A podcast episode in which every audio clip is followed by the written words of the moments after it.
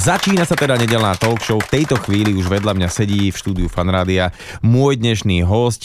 Prezradil som teda, že sa budeme baviť na tému afrodiziaka v slovenskej, ale aj medzinárodnej kuchyni, histórii a tak ďalej a tak ďalej. Ale v tejto súvislosti mi napadá, že pred pár týždňami sme slávili sviatok zamilovaných, teda svätého Valentína a vtedy musela tá spotreba rôznych takýchto jedál, nápojov a podporných vecí asi nejakým spôsobom aj stúpnuť, ale o tom sa poďme pobaviť teda s mojim mojim dnešným hostom Katarínou Nádaskou, etnologičkou. E, dobré ránko, vítajte. Dobré ránko, ďakujem veľmi pekne za pozvanie. Ja sa zase teším na takú príjemnú debatu s vami. No, my sme si to slúbili naposledy, keď sme sa rozprávali, že teda príde k tejto téme. A vôbec e, vlastne, čo je to ten Valentín, keď sme to tak ako sa spomenuli, že ten Valentín, to odkiaľ prišlo? Lebo ja si to nepamätám z detstva, že by to niekto oslavoval.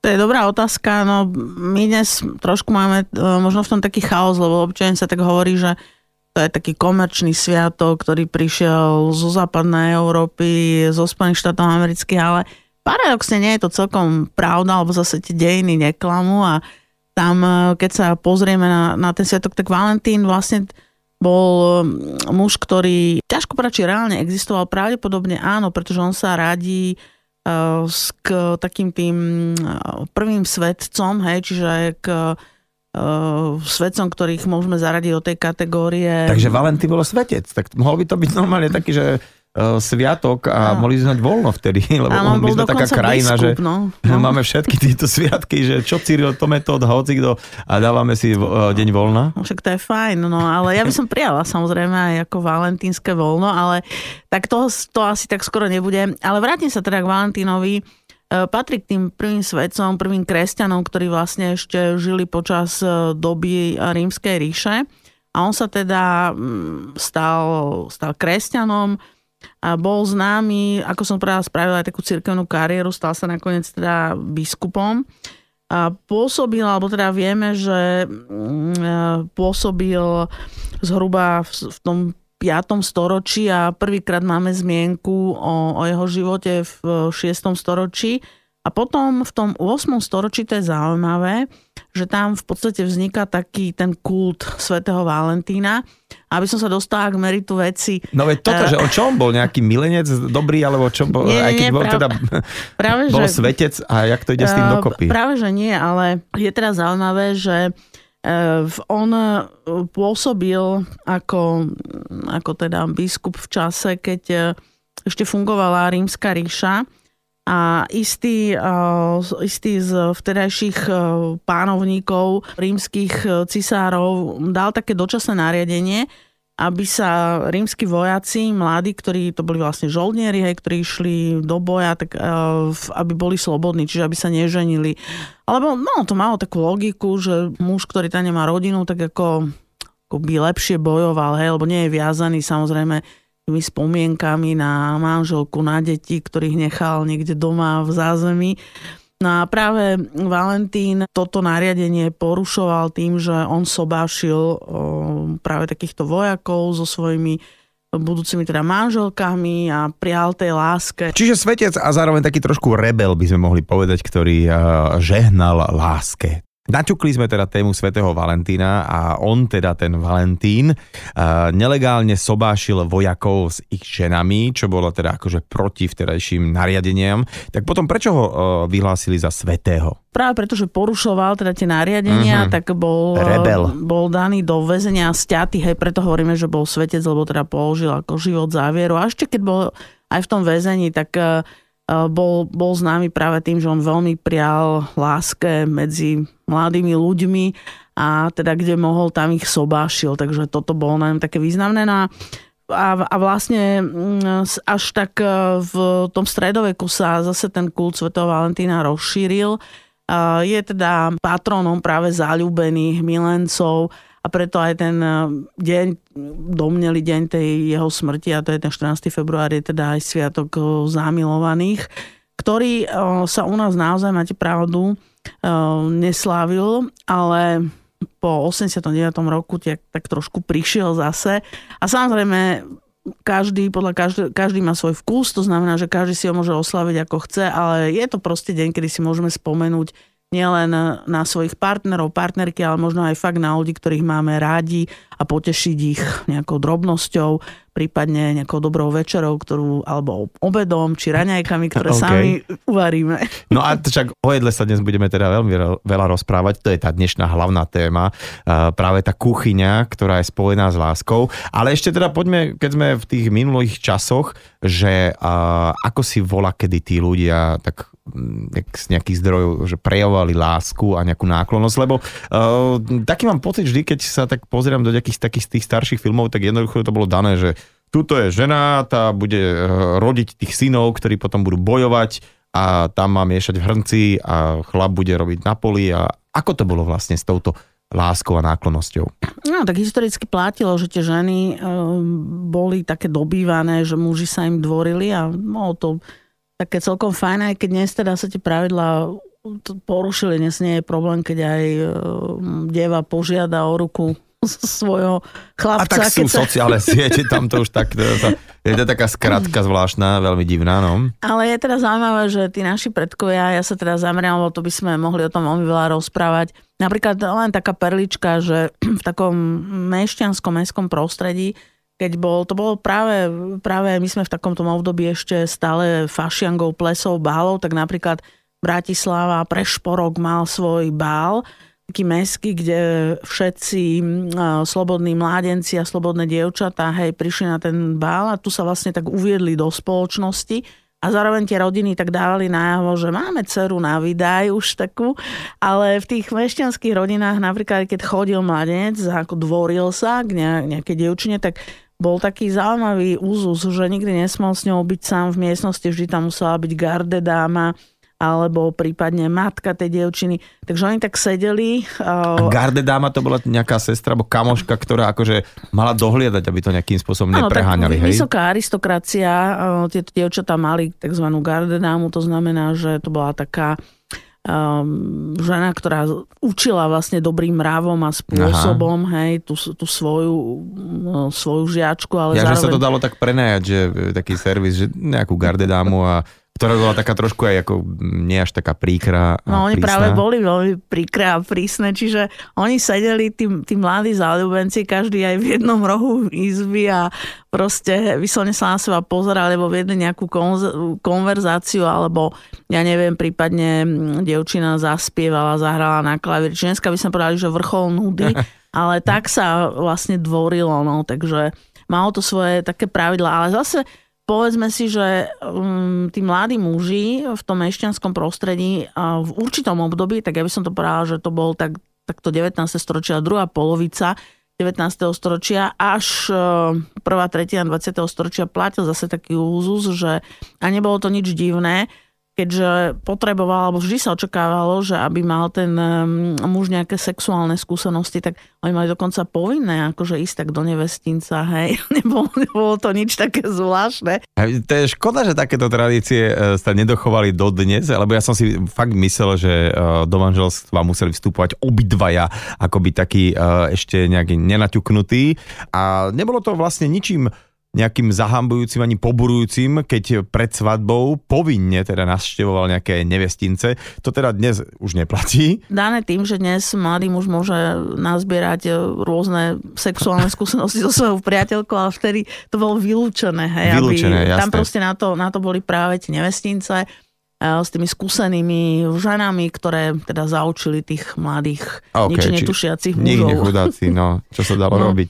No a teda uh, postupne prichádzame k takému, k takým, takej tej téme hlavne, že afrodiziaka, lebo k tomuto celému boli aj rôzne, ako ste povedali, že na toho Valentína mohli by sme urobiť nejakú dobrú večeru, raňajky, obed, čokoľvek, ale teda malo by to byť nejaké jedlo, ktoré by malo nejakým spôsobom navodzovať takú tú, tú, tú láskavosť toho, toho momentu, ale, alebo dokonca aj nejakým spôsobom vyvolať nejakú žiadostivosť. Dobre, tak a teraz poďme na to slovo afrodiziakum, lebo čo to vlastne znamená, preto sa to nebola nejak inak a prečo afro? Lebo afrodizia, je to s Afroditou nejak spojené? Dobre si myslím? No, jasné, myslíte si úplne správne, tak uh, ja myslím, že vy o tom aj veľa viete, ale áno, je to presne tak. Uh, Afrodi, to slovo afrodiziakom je práve odvodené od, bohyne, od bohyne Afrodity, ktorá, ako vieme, sa zrodila z pény, bola považovaná za najkrajšiu bohyňu lásky, ale aj samozrejme rodiny a tak ďalej. Takže celkom, celkom pochopiteľné. A samozrejme afrodiziaka sú teda určité prostriedky, či už živočišného pôvodu alebo rastlinného, ktoré mali posilniť libido, tú túžbu u mužov aj u žien.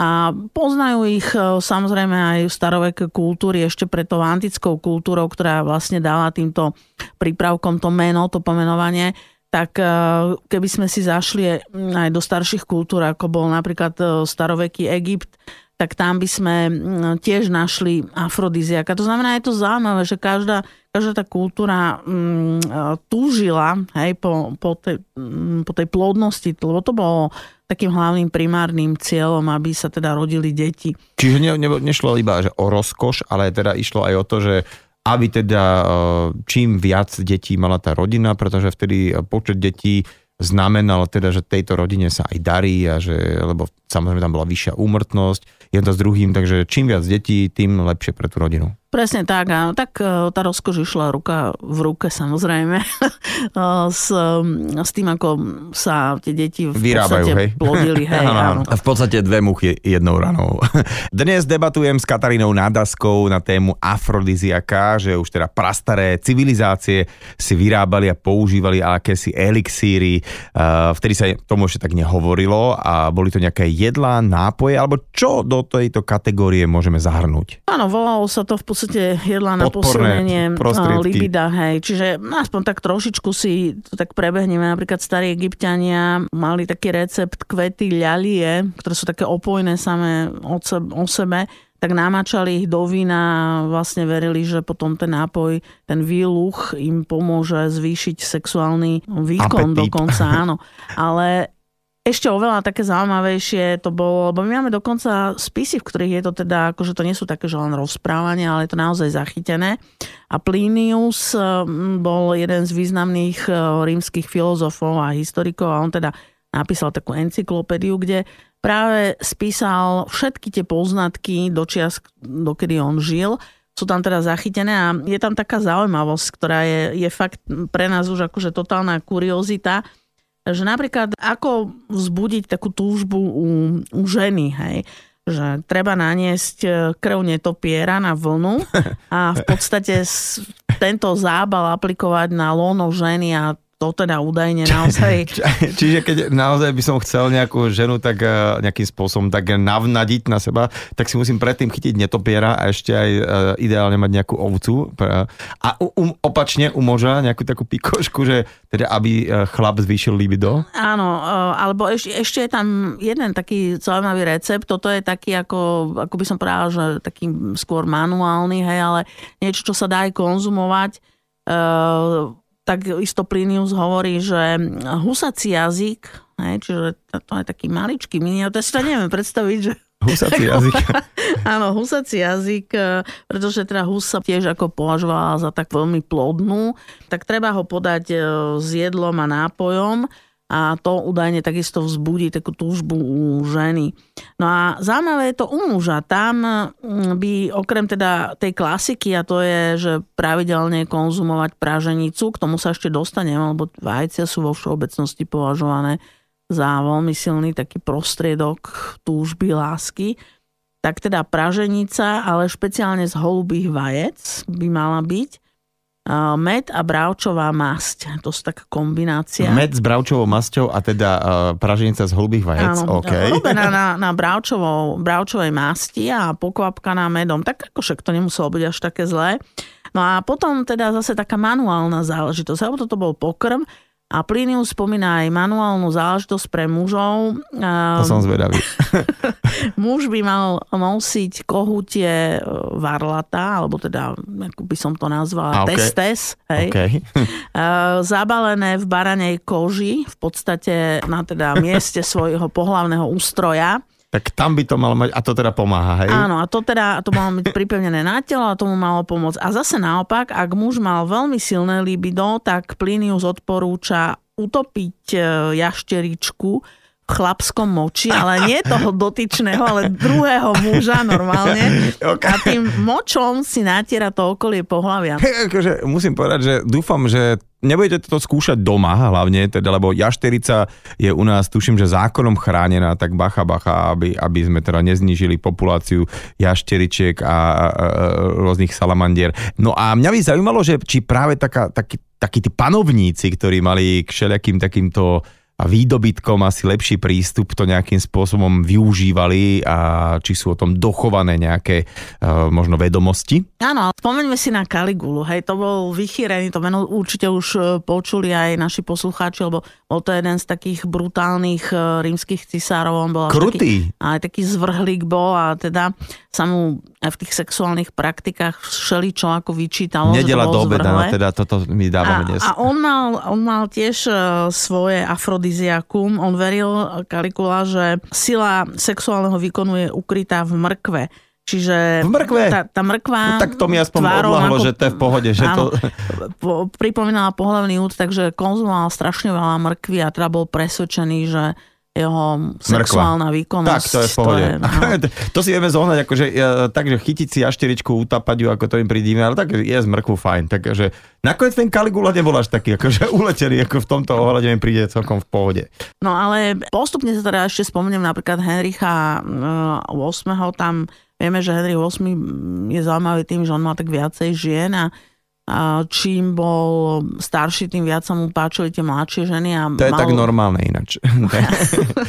a, a mal s tým teda aj problém, lebo tak vieme, že v časoch, v ktorých žil, tak rozvod ešte neexistoval, čiže a prvá, prvá žena tam... To isté, čo dnes. Úplne, akože sedí to zatiaľ, no, poďte ďalej. Tam bola taká rozlúka, lebo teda nemal dediča, on bol anglický král, tak sa patrilo, aby mal mužského potomka tak tomu pápež ešte tak povolil, že áno, potom mal druhú ženu, tá zomrela, a tretiu ženu mu ešte tiež povolil, lebo stále sa čakalo na toho dediča, ale už pri tej štvrtej e, mu pápež povedal, že teda nie, že už mu rozvod, teda rozvod, že starý také môj oddelenie.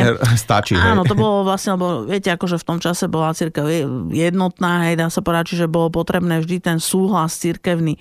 No a keď mu papež to zakázal, tak vieme, že Henrich to vyriešil veľmi šalamúnsky. On potom si zvolil, alebo on založil anglikánsku církev, kde bol on ako pánovník hlavou tej církvy. No a tak naozaj tie ženy striedal postupne až, a používal si, keďže už bol starší pán a mal teda mladú manželku, jednu z posledných, tak on vlastne začal skúšať práve tie španielské uh, mušky. Akože španielské mušky, lebo to som už počula, to je akože reálny hmyz. Je to chrobák, ščelianie majkovitých plus giernik. A ale ten je, je u nás, nie? To je, že to je taký jedovatý chrobák, No veď jasné, on je, on je jedovatý, ale uh, práve keď sa teda odhadne musí sa s tým veľmi opatrne robiť. S tým jedom, a, hej? Áno, a, a keď teda sa to zomle, ten prášok, tak uh, vznikajú tie slávne, teda španielské uh, mušky. Tam... A to mi tak, prepačte, uh, nejak, že vám skáčem do reči, ale že uh, keď už na toto ľudia prišli, že či sa nejak neotravovali vo veľkom, lebo, lebo už keď sa na niečo takéto príde, tak uh, viete, akí sú ľudia, že tak daj viac, daj trošku no, ešte. No, on na to neprišiel, lebo toto bola zase stará vec. To napríklad uh, vieme, že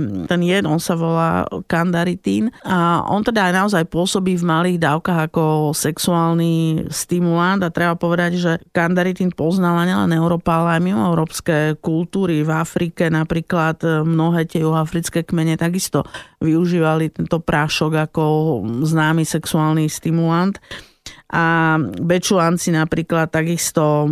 Takže a tam sa to používa na liečenie niektorých chorôb, ale úplne taký vyšší level, čo sa týka španielských mušiek, úplný král bol Marquis de Sad, toho poznáme, to známa postava, človek, ktorý teda experimentoval v oblasti sexuality a mal strašne veľa mileniek. On tento kandaritín používal nielen pre seba, ale práve pre ženy, lebo teda to je údajne afrodiziakum, ktoré funguje... Univerzálne, hej? Ale Problém je tam ten, že ten prášok je strašne príkry. Proste on má takú hnusnú horkú chuť Takže on to primiešával napríklad s anízom, buď ako nápoj, hej, a proste... Robil drinky miešané áno, proste. lenže nie vždy to odhadol a v podstate vieme, že on skončil aj vo vezení a to jedno z tých obvinení ako najvážnejších bolo presne to, že potrávil v niekoľko... Nevyšlo, že nevydalo mu, nevydalo, hej, hej, no, trošku, takže- že, no tak táto mi že akože zomrela, tak ideme ďalej, hej. Áno. Že skúšal ten pomer a to, to, na to došiel a tým pádom ho ako keby aj e, zavreli a vlastne tak toto, áno, ten príbeh končí No. takto.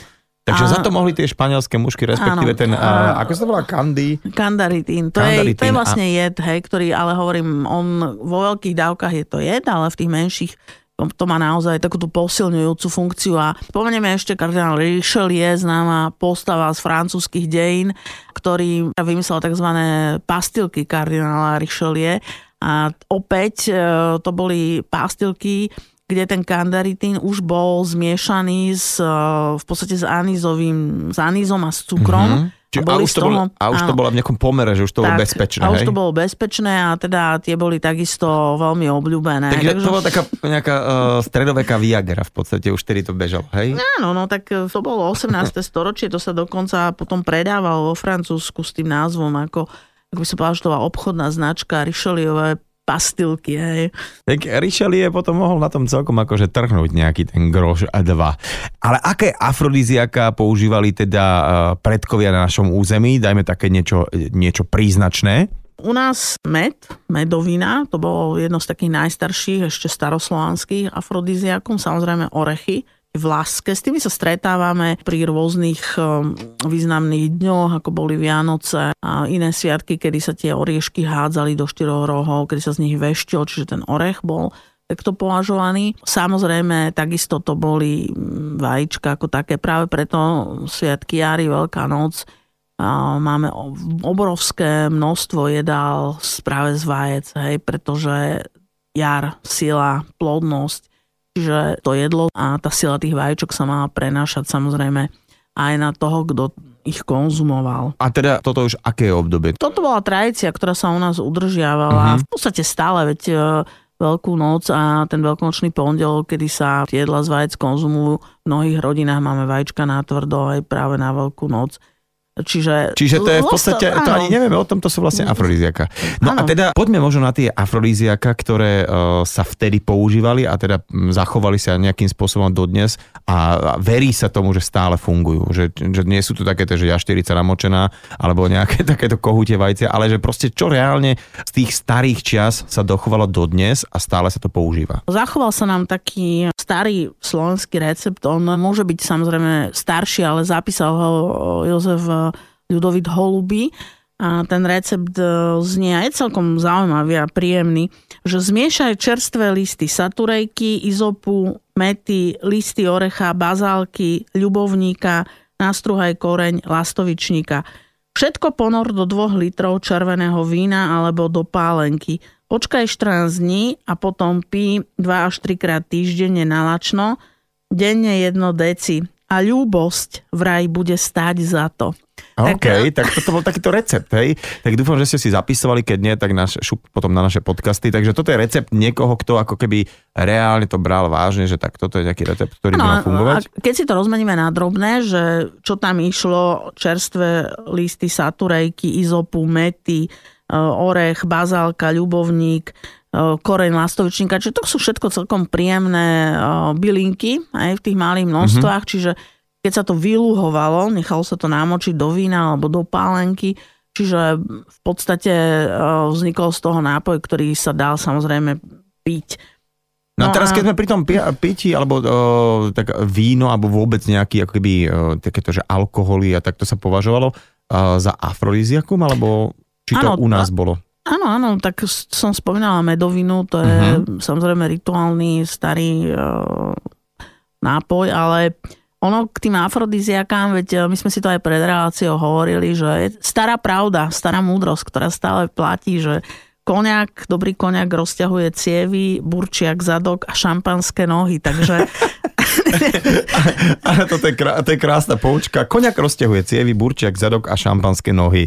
takže nie k tomu čo dodať, samozrejme. To je taká Pythagorová veta vlastne v, rá- v rámci afrodiziaka. A teda, áno. pardon, poďte vy. No, to som chcela povedať, že pohár kvalitného vína o, nikdy nezaškodí To preto, hovorím aby, ja stále. aby samozrejme všetko s mierou, ale aj na také osmelenie o, ľudí, ktorí povedzme majú nejaké prvé, druhé rande, tak samozrejme ten pohár o, vínka dobrého ich posmeli a môžeme ho vnímať ako afrodiziakum, najmä keď mm-hmm. si to mhm. nakombinujeme s, nejaký, s nejakým dobrým jedlom. Taká klasická romantická večera, ale veľmi sa mi páči ten výraz eh, posmelenie.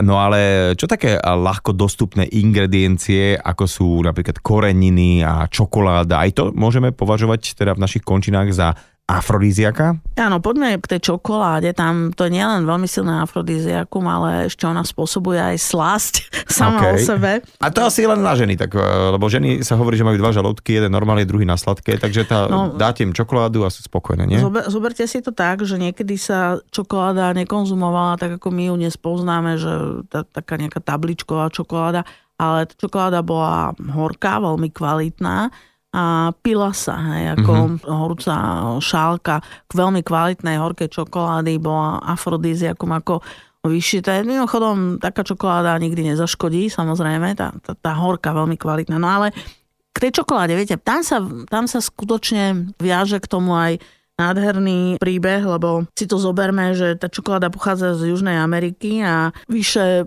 ja neviem, 500-600 rokov dozadu používala sa ako rituálny nápoj pre panovníkov, pre náčelníkov. Keď eh, náčelník eh, vstupoval do komnaty svojej vyvolenej, tak povinne proste musel si dať tú čokoládu, čiže tam zrejme naozaj verili, že mm-hmm. má takéto nejaké schopnosti posilniť tú silu, tú výkonnosť. A do Európy ako taký nápoj lásky sa dostala a krásny, krásny romantický príbeh sa k tomu viaže. Hernando Cortés, ktorého poznáme ako dobyvateľa, teda on samozrejme e, to územie Aztekov, Inkov, územie Mexika navštívil a zamiloval sa tam do veľmi mladučkej indianky, ktorá sa volala La Meliche. Prišla s ním do Európy a ona vlastne zobrala tie kakaové bôby práve preto, aby mu mohla pripravovať okay. takýto obľúbený nápoj a ich e, vzťah bol údajne veľmi šťastný, narodil sa z neho syn, čiže krásny romantický príbeh o tom, ako čokoláda začala... čokoláda sa potom začala aj u nás, teda v Európe nejakým spôsobom pestovať? Ani neviem, ja som si myslel, Nepestovať čoko... nie, ale e, v podstate tieto kakaové bôby sa potom dovážali ako luxusný tovar, samozrejme. Mm-hmm, Preto mm-hmm. bola považovaná, ona sa veľmi dlho držala v tých rebríčkoch, patrila medzi vysoká šlachta, popíjala hor, horúcu čokoládu alebo potom neskôr mešťania. No ja Ale... som dostal chuť teraz na horúcu čokoládu, Áno. akože vôbec ne, žiadne nejaké afrodiziačné účinky tam nebudem hľadať, ale mám chuť na čokoládu teraz. No a poďme teda na tie koreniny, lebo to tiež si tak myslím, že niektoré napríklad uh, jaký zázvor, ženšie na také tieto veci, uh, alebo čo vôbec patrí do tejto skupiny. Veľmi zaujímavé to obdobie stredoveku, kedy sa vyhlasovali za afrodiziaka plody, ktoré pripomínali e, ľudské rozmnožovacie orgány. Je čiže taká mágia podobnosti. Mm-hmm. Čiže napríklad, e, keď si zoberieme... Čo Kaligula s tou mrkvou, hej? No, áno, ale stredovek to ešte rozšírilo ďalšie. Také tak napríklad tie ženské, ktoré pripomínajú tak napríklad marhula, broskyňa, e, potom uhorka, banán, chren, mrkva. Hej? Čiže toto všetko bolo považované, tieto plodiny, ktoré my dnes bežne konzumujeme, boli považované v stredoveku za um, veľmi silné afrodiziaka. A teraz príde taká perlička. Viete, keď sa objavili v Európe zemiaky, alebo zemiaky pochádzajú z Ameriky, tak šlachta ich takisto považovala za afrodiziaka. Oni sa vlastne uvarili a pripravovalo sa z toho také zaujímavé, také zaujímavé jedlo, že sa zmiešali so škoricou a s cukrom a v podstate sa z nich urobilo niečo ako naše také šulance. Čokoláda, koreniny, med, to sme už počuli, ale existuje aj nejaká zelenina, bežná v našej záhrade, e, o ktorej si ľudia mysleli, že im zvýši libido? Áno, špargla, hej, ktorá sa vo veľkom, ona sa aj teraz ešte stále pestuje na záhori, ale teda v Uhorsku takisto. A špargla, e, to bol prísny zákaz konzumovať šparglu v kláštoroch za to, kráľovala na stoloch nevestincov. Dokonca aj v bratislavských nevestincoch sa z nej pripravovalo famózne jedlo. Fakt, že keď ste prišli teda do nevestinca, hej, tak akože to bolo normálne, ak dnes vám tam otvoria, neviem ja, kamaráti rozprávali, to je nejaký nápoj, takže tam vás čakala špargla, hej? Áno, špargla veľmi chutne pripravená. Čiže vidíme, to bolo, to, je to veľmi, veľmi zaujímavé. A či, čiže to bolo, to bolo vlastne taký, ako keby, ak by som povedal, možno nejaké indické konope, že bolo to také, že a, a, tajné jedlo, alebo? Tak e, zase je to taký ten príklad tej podobnosti, že tá šparglát vizuálne aj nám Áno. môže pripomínať, pri tej, keď máme fantáziu, tak zrejme, zrejme to takto fungovalo.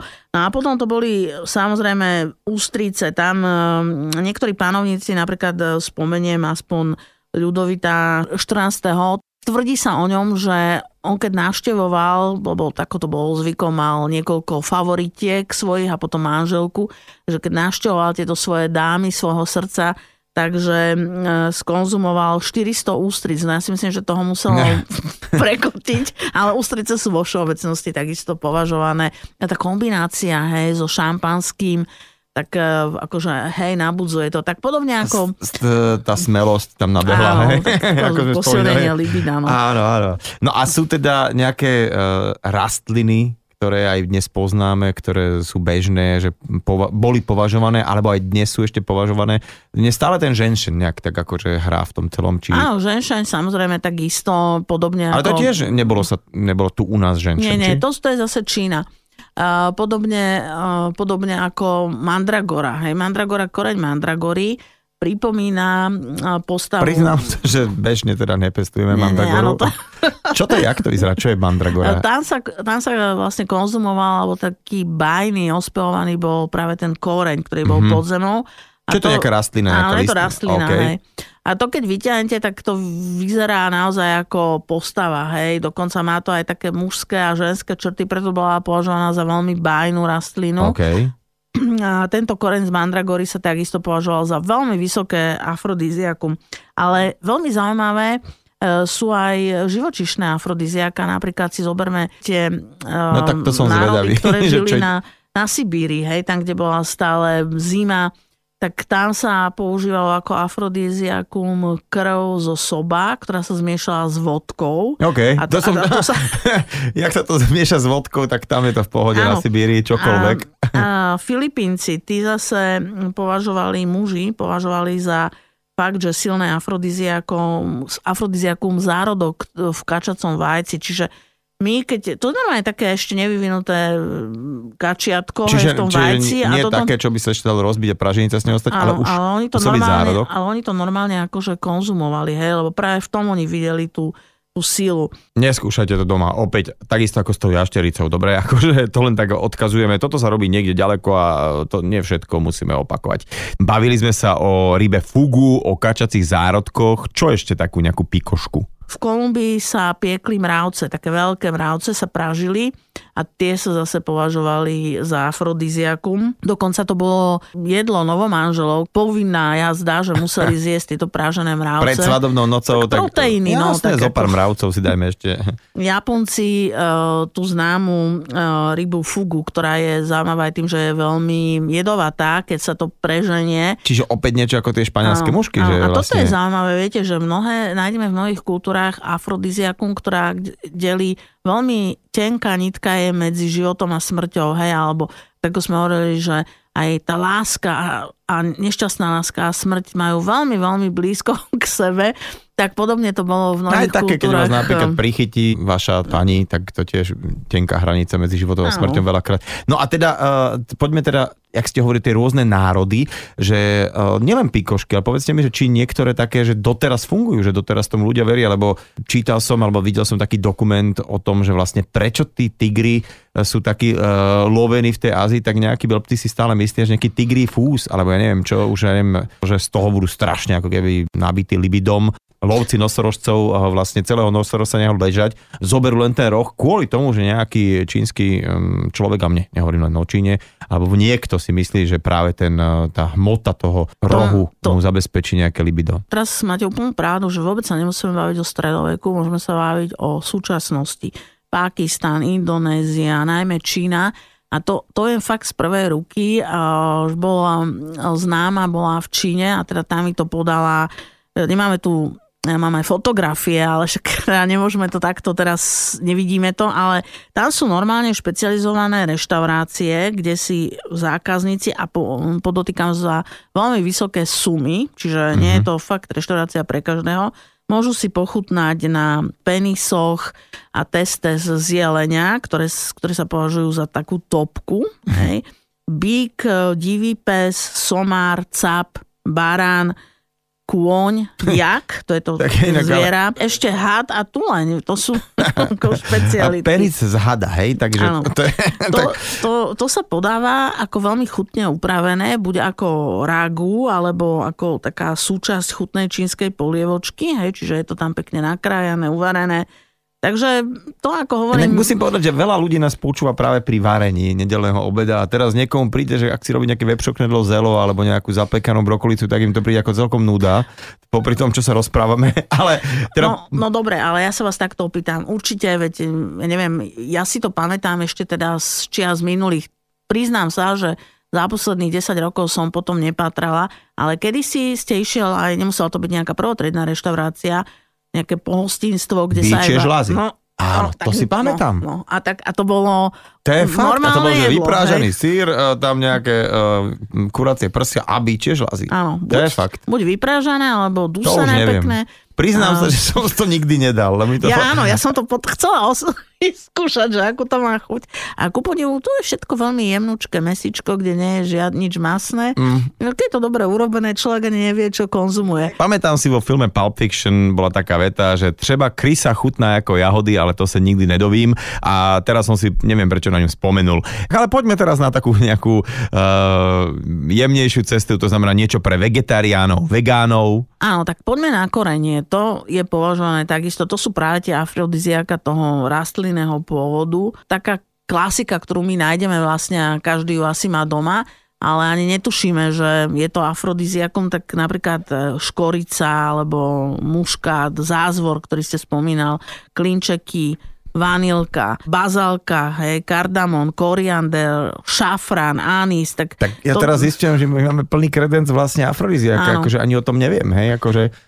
No to sú aromatické, veľmi aromatické byliny, ktoré si v podstate dávame, aby nám trošku tak dochutili jedlo a oni uh, práve tým, že sú aromatické, tak veľmi povzbudzujú to zmyslové vnímanie. Lebo už keď sa nadýchnete hej, nejakého čerstvého vanilkového struku, tak nádherne voní. A samozrejme, že po tom požití vzbudzujú aj sexuálnu akti- aktivitu. Čiže zase perličku poviem, že práve preto mnohé z tých korenín, a to bolo v 19. storočí, bola to taká éra takej prúdernej výchovy, tak sme to spomínali, ako sa randilo, hej, v tom čase v tých mešťanských rodinách a zakazovalo sa mládeži dávať takéto aromatické korenie, aby to v nich e, nevybudzovalo v podstate presne, presne to libido. A napríklad ten anís, že však všetci ho poznáme, aký je príjemný, ale on sa, aby sa zvýšila ženská sexuálna aktivita, tak sa anís rozdrvil a zamiešal sa do masti a ním sa natieral mužský penis. A údajne teda toto veľmi, mm, jednak to zlepšilo mužovi povedzme erekciu, ale na druhej strane tá žena vraj teda takisto prežila neskutočnú rozkoš. Len No. z anízu, hej? Čiže... A, za masť, no tak ako, a to je tiež asi tak, že, ne, že, že neskúšajte to doma, skôr taká, že nejaká povera a poďme na tú záhradu, alebo také tie bežné veci, ktoré uh, sú okolo nás a ani nevieme o tom a možno práve tie, tie jedlá, ktoré sme Áno. jedli z toho. Čiže čo by sme povedali o prostej plodine, ako je ovoz. Hej? Ovoz? Áno, ale ovoz naozaj môže e, regulovať sexuálny apetít u mužov, dokonca podporuje tvorbu spermií, lebo on zvyšuje hladinu testosterónu v krvi. Čiže stabilizuje hormonálnu rovnováhu zase u žien um, a je teda, preto tie, ten ovozák, ovsené kaše sú uh, taká, také starobilé jedlo, ktoré naozaj jedli starí Slovania, jedia ju Angličania stále.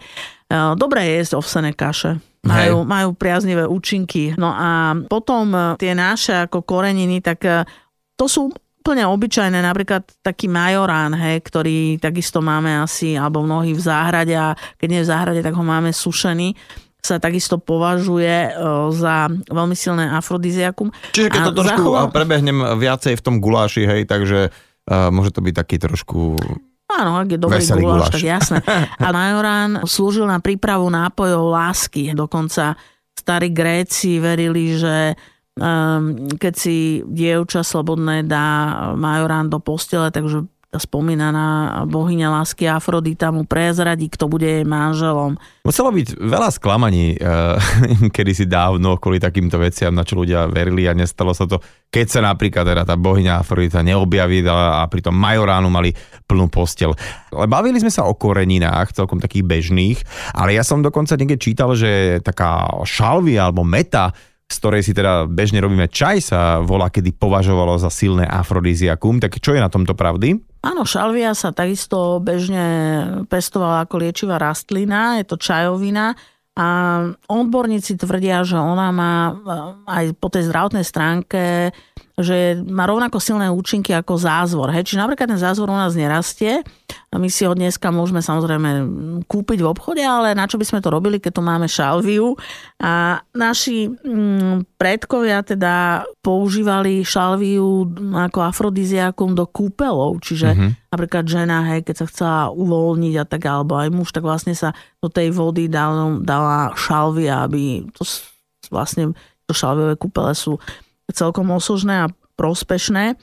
A verilo sa, že zase pitie e, šalviového čaju bude posilňovať plodnosť u žien. Hej. Tak ono to nepoškodí, samozrejme, šalviový čaj. No a v podstate dá sa povedať, že šalvii sa pripisovalo veľké množstvo rôznych až zázračných účinkov a teda nie len v našich končinách, ale uh, napríklad starí egyptiania hej, ju takisto veľmi milovali. A do Európy šalviu donesli Rímania, hej, práve z toho spomínaného Egypta. No a tá meta, ak teda uh, sa dá ešte o tom hovoriť? Áno, meta, to máte úplnú pravdu ten e, názov, ja len v krátkosti, aby sme vedeli, že je odvodený od mýtickej riečnej nymfy Minte. Hej.